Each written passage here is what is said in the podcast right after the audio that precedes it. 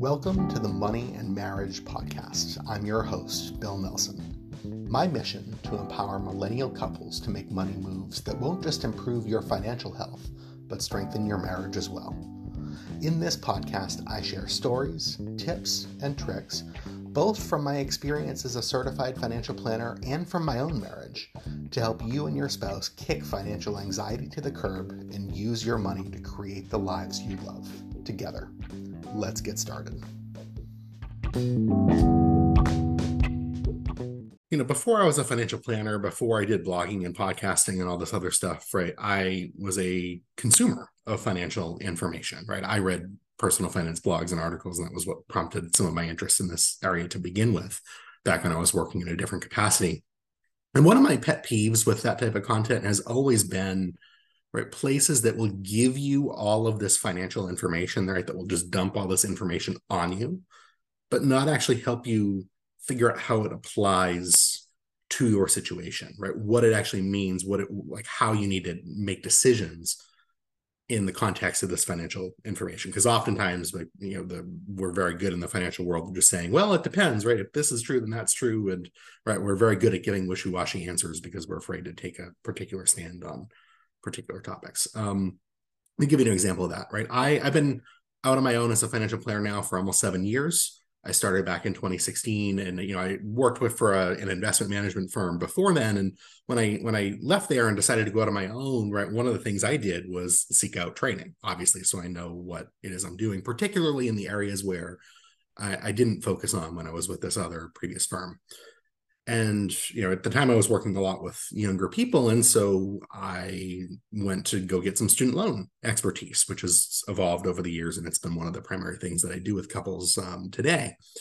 You know and so I, I sought out kind of the best student loan training at the time and we went through all this information and at the time right back in 2016 one of the things we talked about was this public service loan forgiveness program. And to, to i think it's hard sometimes to look back and kind of put things in context so just to to, to elaborate here, right? Back then, back in 2016, the Public Service Loan Forgiveness Program was not 10 years old yet, right? For those of you who don't know, the Public Service Loan Forgiveness is a 10 year forgiveness program, assuming you're making payments every month during that time. If you work in some sort of government or non qualifying job, um, at the end of 10 years, right, your loans are forgiven at that point. And um, at the time, right, they, they, they taught us all this and they told us that, right, only loans that were issued um, or I'm sorry, they, they told us most of the loans that were issued before 2010 don't qualify, but um, for loans that do qualify, right, you you go through the 10 years and then you're forgiven after that. And I remember taking a step back at the time in 2016 and saying, okay, so just to make sure I'm understanding, this program is not yet 10 years old, right? The forgiveness application was not even available at the time because um, it was passed, I believe, in October 2007. So it wasn't until the fall of 2017 that anybody was actually going to be um, applying for this 10 year forgiveness program. Um, so nobody's tried to have the loans forgiven yet because it hasn't been 10 years since the program started. And most of the loans that were issued before 2010 weren't eligible for this program. So if we do the math on that, right, that, that that suggests that most people who were applying for this program before 2020, 10 years later, um, aren't going to have their loans eligible. And frankly, that's that's when the, the change started. So when you factor in that college is four years long and you know it takes some time to enter repayment, like most people weren't going to have their loans forgiven in this program for several years, right? From from the time the application was first available in 2017. And I wasn't seeing any of that content out there anyway. There, there were certainly some people, I'm sure, right? But most of the, the blogs and the Department of Education website and the loan servicers were talking about this program is you know it's a 10 year program you go through and you have your loans forgiven. Nobody was out there saying at the time that you need to be really careful if you're on this program to make sure your loans qualify in the first place. Uh, so I, I did a, a, blog article. I had a lead magnet at the, at the time or a, a, a giveaway that i was offering in order to um, get people onto my email list. And I, I think i did a facebook live or two at the time. I was doing a lot of that back then. This was well before the podcast and like I was saying, like if you're on this program, you need to double check and be careful to make sure that you're actually on track to get it because most people aren't up, up until this point. And we all, well, I shouldn't say we all know what happened later because if you don't have student loans or you're not interested in this program, why would you know what happened later? But come 2017, a lot of people started applying, and less than 1% of people were approved right back in 2017. And um, a lot of people in the financial world were saying, oh, this program doesn't work, right? This program, you, you should avoid this program at all costs. And I was sitting here saying, like, no, like the program works if you make sure you are eligible in the first place, which is what like nobody was telling you up until this point. We just were spewing all this information at you and helping, hoping you figured it out on your own. And I mean, before we shift gears to how that applies to today, just to clarify, for people who are on public service loan forgiveness, you still want to make sure your loans qualify. Um, but frankly, like that program has been fixed to a large degree. Loan servicers are much better at um, clarifying whether or not you're eligible in the first place. Right, there have been a, a, few changes that have been made over the years in response to a lot of the public backlash to this. Like, it, it's a much nicer program to work with now than it was a handful of years ago. If you are pursuing that program, you should make sure you qualify. You should certify your employment annually. Um, you should make sure that like they'll actually show you the the number of months you have toward forgiveness at this point um, and so like just double check yourself on that. But like I would not avoid that program if you're eligible for it and it's something that makes sense in the context of your of your circumstance. Again, like it just it's not as scary a thing as it was a few years ago because a a lot of people have learned from the the uh, mistakes that previous generations of student loan borrowers have made, for lack of a better term. And um, and it's just that the, the Trump and Biden administrations both have taken some steps to make it a little bit more accessible to people. So let's set public service loan forgiveness aside. Why am I going on this rant? Um, well, I'm going on this rant because we now are entering this new phase of student loan repayments where there are once again a bunch of new provisions. And so once again, right, we as a, in the financial industry are spewing a bunch of information at people.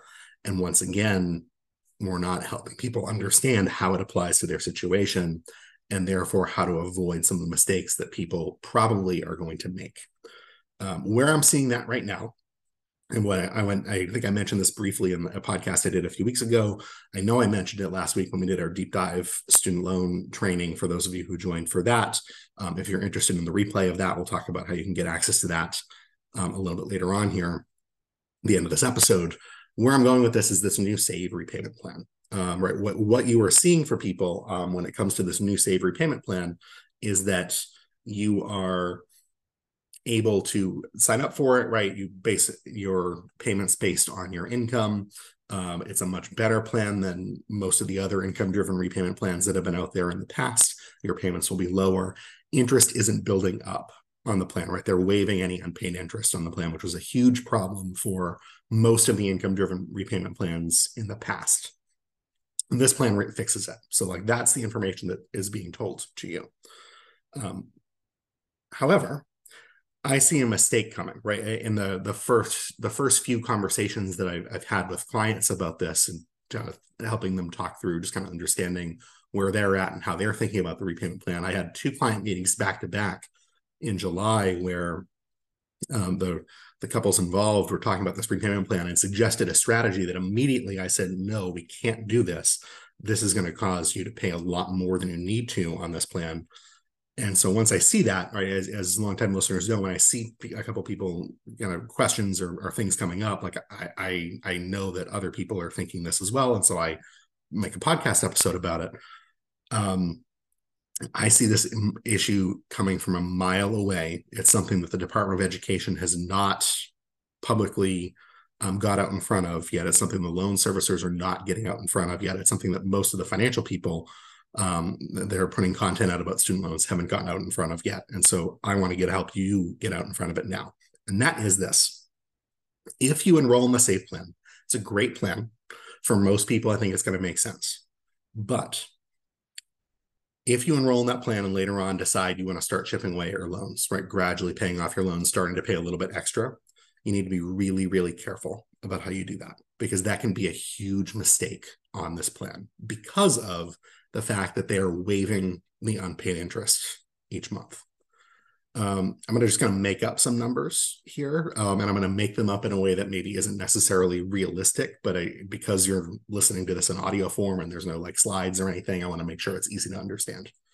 Um, let's say that you are uh, on the save repayment plan and your payment is $100 a month on that plan And let's say that you have, and I'll just pick a really, really big number, right? Like you, you have a ton of loans out there. And so if we look at the interest that would be due each month, um, if you weren't on this plan, let's say you would owe $2,000 a month of interest, right? Take a really, really high loan balance for that to be true. Uh, but just humor me for a second. Your payment is $100 a month. The interest that's due is $2,000 a month. And so what happens on this plan is you make your $100 a month payment um, and the remaining $1,900 of interest, right? The difference between what you paid and what you owe in interest is just waived, right? On previous plans, it would build up over time, right? Some more so than others. Um, but the that, that created just these huge, huge holes for borrowers. And so the Department of Education, the, the Department of Education, I think rightly wanted to help people with that. And so they decided, okay, great, we're just going to waive all of this unpaid interest each month, um, which is very helpful, right, in, in, in, the long term. But what it means, of course, is that if you're making the $100 a month payments, right, you're just paying $100 in interest each month. Good news is the, the $1,900 difference isn't building up. Bad news is you're not making any progress on the loans, right? You're just making interest only payments on the loans. Um, and so you you enroll in the program, you realize that eventually, and so you decide you want to start chipping away at the loans. And let's say you want to pay an extra thousand dollars a month toward these loans, right, as a way to pay them off early, etc. What happens if you're not careful? And this is what I this is the mistake that I, I've seen couples start to kind of go down this road, and I've been able to stop a few of them. And I just this is what I want to shout from the rooftops. If you start making that thousand dollar extra a month payment under the math that I just laid out, you are throwing a thousand dollars a month away. You're not using it to make any progress um, you are literally wasting a thousand dollars a month because in the scenario I just laid out, right, you owe two thousand dollars a month of interest. You're paying eleven hundred dollars a month. You still aren't touching the principal of the loan, right? You still aren't actually repaying the loan. You're just paying interest. You're just paying ten times as or eleven times as much as you need to on the plan. Right. Making small, quote unquote, extra payments on the save plan is a great way to pay more in interest than you need to. And if you're not careful, if you're not, if the extra payments aren't enough to actually touch the loan principal, you're literally making more interest only payments than you need to. You are wasting money on interest and not making any extra progress as a result. So don't do that, right? If you are on the save plan and your goal is to, to pay off the loans down the road, right? So if you're pursuing public service loan forgiveness, you should never make any extra payments on the loans because the goal is to pay as little as possible, so as much as forgiven as possible, right? But if you're on the save repayment plan and your goal is to pay off the loans eventually, or you change your mind down the road and decide that you want to repay the loans fairly aggressively, that's great. I encourage people to do that all the time, but you don't want to make monthly extra payments on that. Right. I, I would not advise that because the first $1,900, and in this particular example um, of payments you're making, is just going to the interest right? Your numbers are different. Your numbers are probably a little bit less dramatic than what I'm laying out here, right? But what I would do instead, using that exact same scenario, is I would tell the person keep making their hundred dollar a month payments and save that extra thousand dollars a month. Put it in a high yield savings account. They're paying over four percent right now, right? That changes regularly, so don't don't quote me on that. Um, save that thousand dollars a month. At the end of the year, let's say you have thirteen thousand dollars you probably won't have that much just from the high yield savings account. But again, we're just doing easy math here. Um, at the end of the year, make a $13,000 lump sum payment on the loans. The first 1900 is going to go toward covering the unpaid interest in the month that you're repaying it, but everything else is going to pay down the loans directly. Right. The the first $1900 that you pay in this scenario is is always going to be a sunk cost because you have to pay the interest that's due that month before you actually touch on the the loan principal, but everything else you pay on top of that is going to go directly to pay down the loan principal itself. Mathematically, the optimal thing to do would be to save up a lump sum, a lump sum payment until you can pay off the loans in full. Um, in reality, I don't see that working out for people. Um, just from a behavioral finance perspective, right? It it makes it always makes me nervous to tell people not to pay down loans aggressively if your goal is to do um, loan pay down because it just it, the the psychological motivation of seeing your loan balances go down tends to be a really powerful motivating factor to people. And so i and also you're recertifying your income annually right? The numbers change annually. So i'm recommending that people look at this on a 12 month basis right? Save up as much as you can over 12 months make a lump sum payment. And at that point once you start paying down a loan principal the amount of interest you owe each month goes down as well because you have less money outstanding. Um, and so the, the master you got to rerun these numbers every year. Um, but the idea here is that you're you're not making quote unquote small by which i mean payments that are are not enough to substantially pay down both the interest that's due each month and the principal every month right? Instead you're making the minimum payment you're saving up a big lump sum and then paying a lump sum on the loans at that point in time. Um, hopefully that makes sense. Uh, it's a little complicated. I know um, it's it's not the best thing to talk through in a podcast. I find just because there's numbers involved and you're listening to me. Again, like the, most most people's um, numbers are going to be a little bit different than what I just laid out in a way that I think will be be clearer to you how you can see the benefit of this.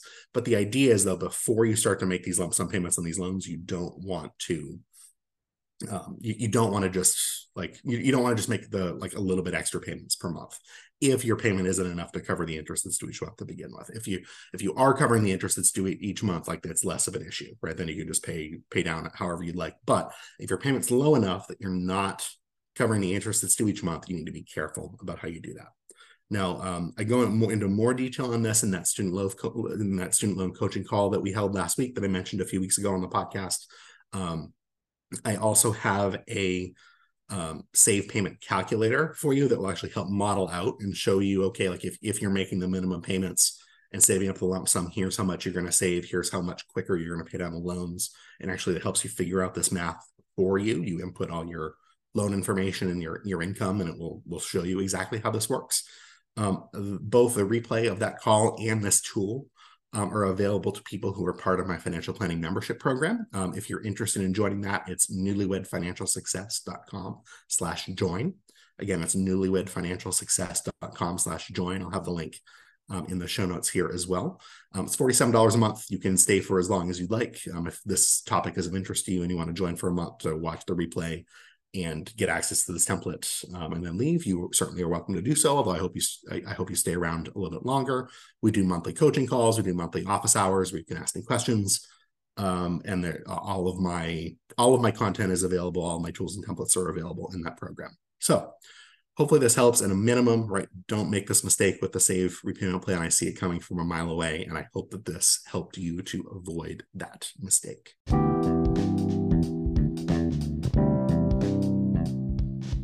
Thanks so much for tuning in to this episode of the Money and Marriage Podcast. If you want to learn more, you can access my favorite money exercise for free if you head to pacesetterplanning.com slash money and marriage. Again, that's pacesetterplanning.com slash money and marriage.